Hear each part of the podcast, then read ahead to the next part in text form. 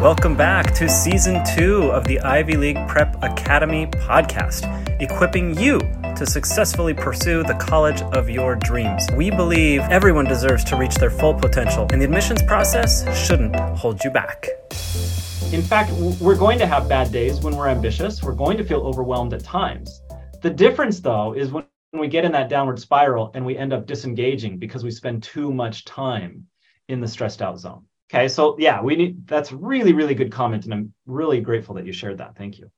All right, but why is this unhealthy planning so common?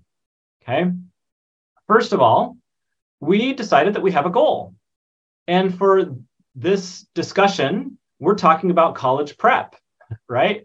And so for all of us, for, for many of the teenagers here and the parents of teens, that goal is to get into a great college, whatever that means to you. And what have we heard about getting into a great college? We've heard the following three myths over and over and over again. I'm going to go through these quickly because this is all over my podcast. Okay. If you want greater detail, there are probably a dozen different episodes where I go into greater detail about this. But we believe, or many people believe, that college admissions officers, that college admissions teams are looking for these kinds of people, and, and all three of these are just myths. Number one, that they're looking for the smartest people, the smartest applicants.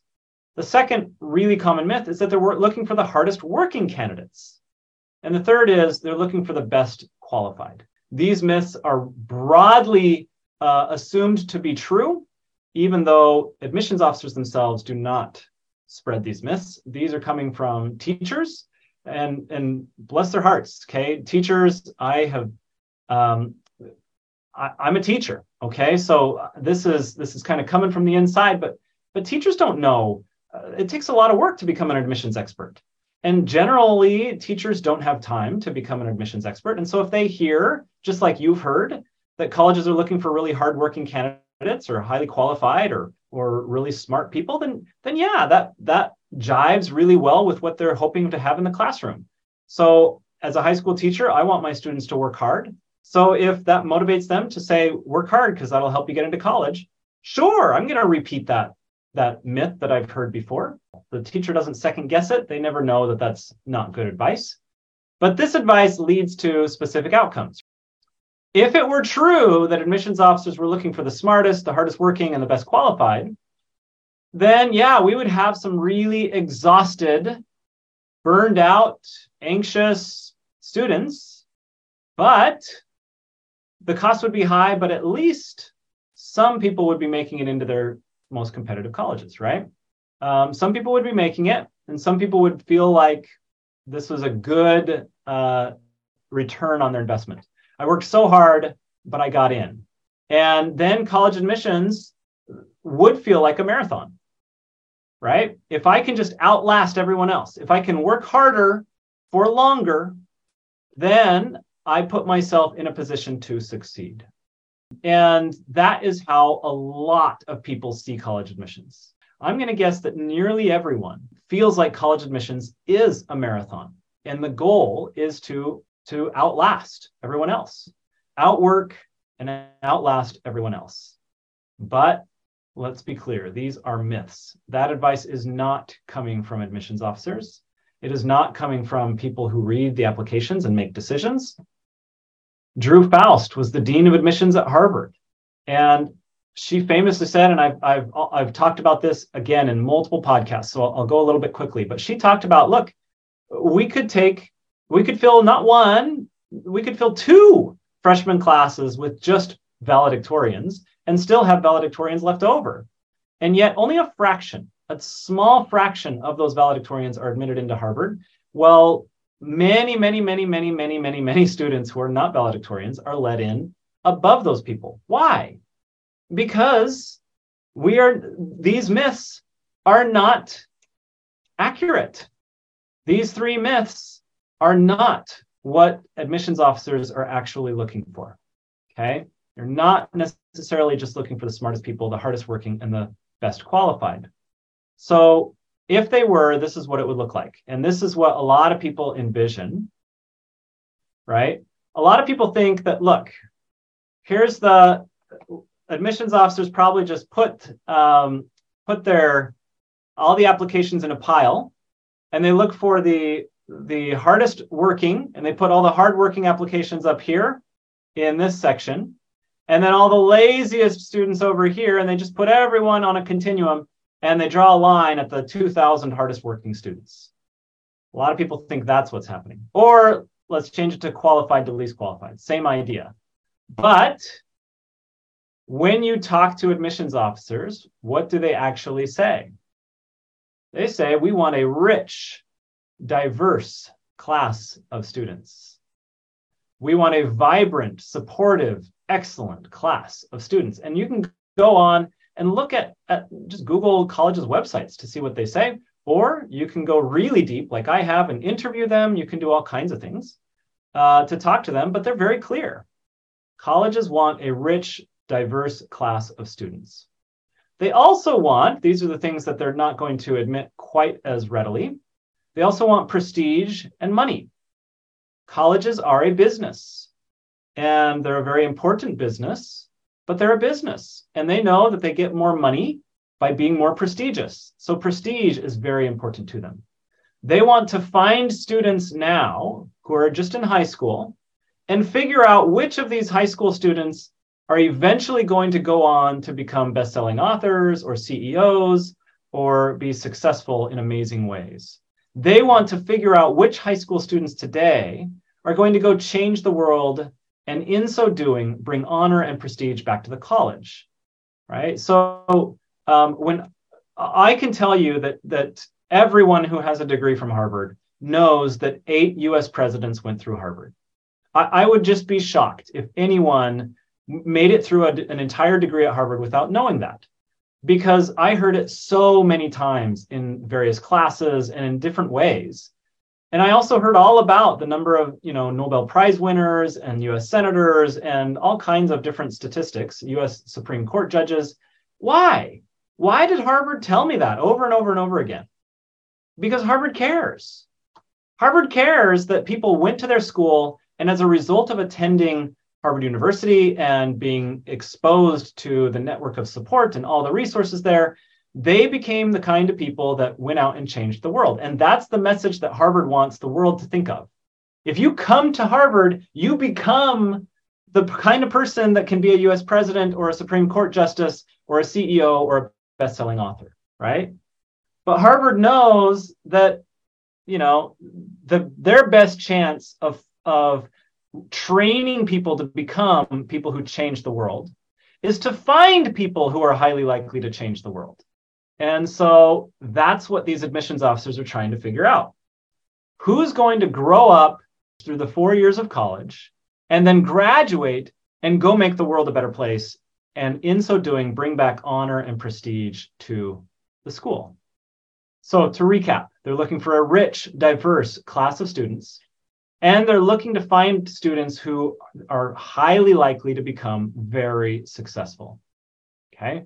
And what that means is because they have this rich, diverse class that can support each other, and they've found students who are highly likely to be successful, they believe that their class, their students who they accept as freshmen, after four years will graduate and go out and make the world a better place. Okay. That's what they're trying to find.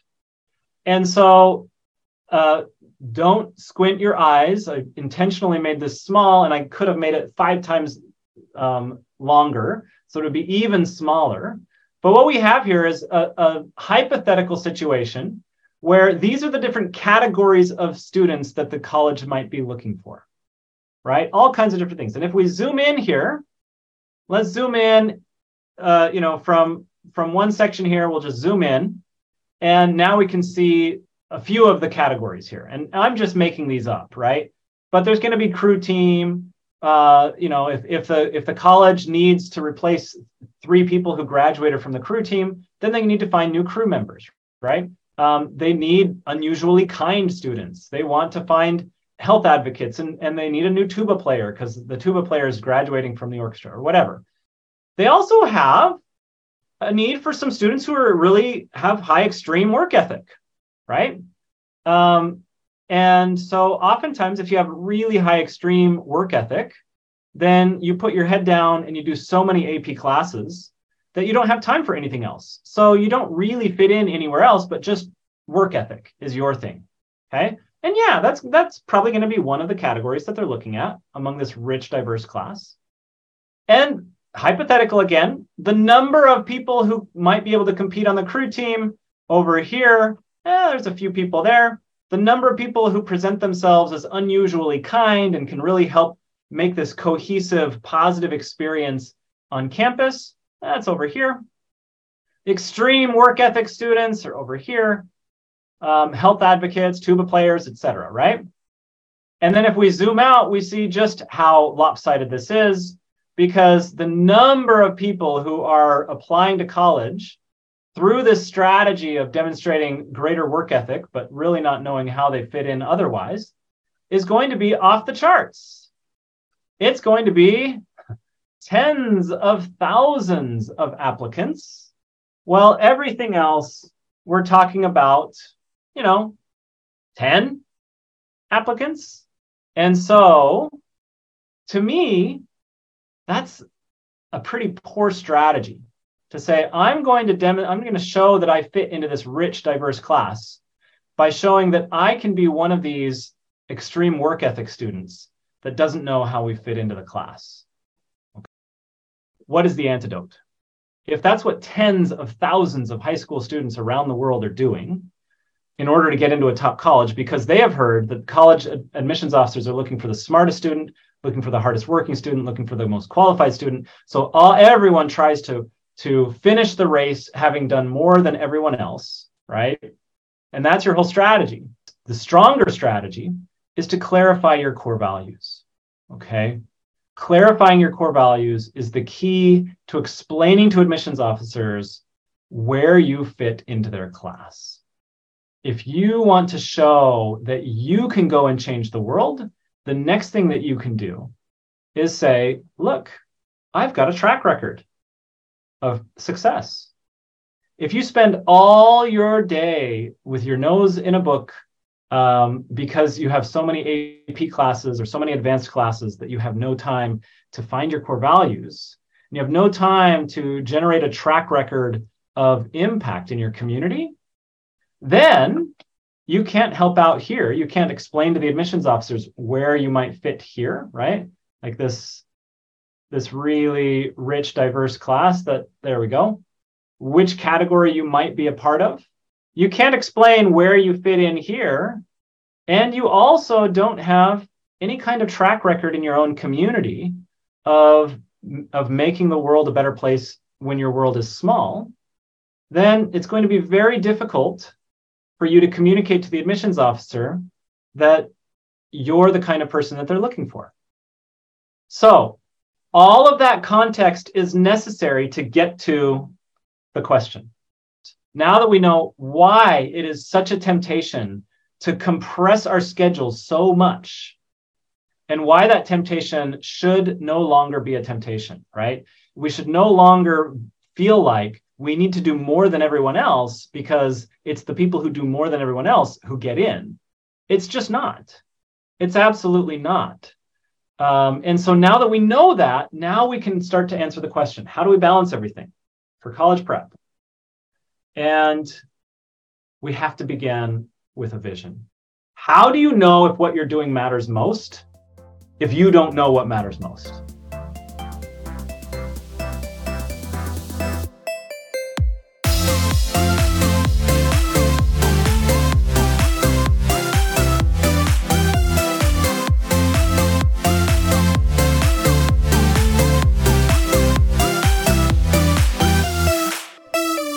Music for this episode came from We Are Here by Declare P.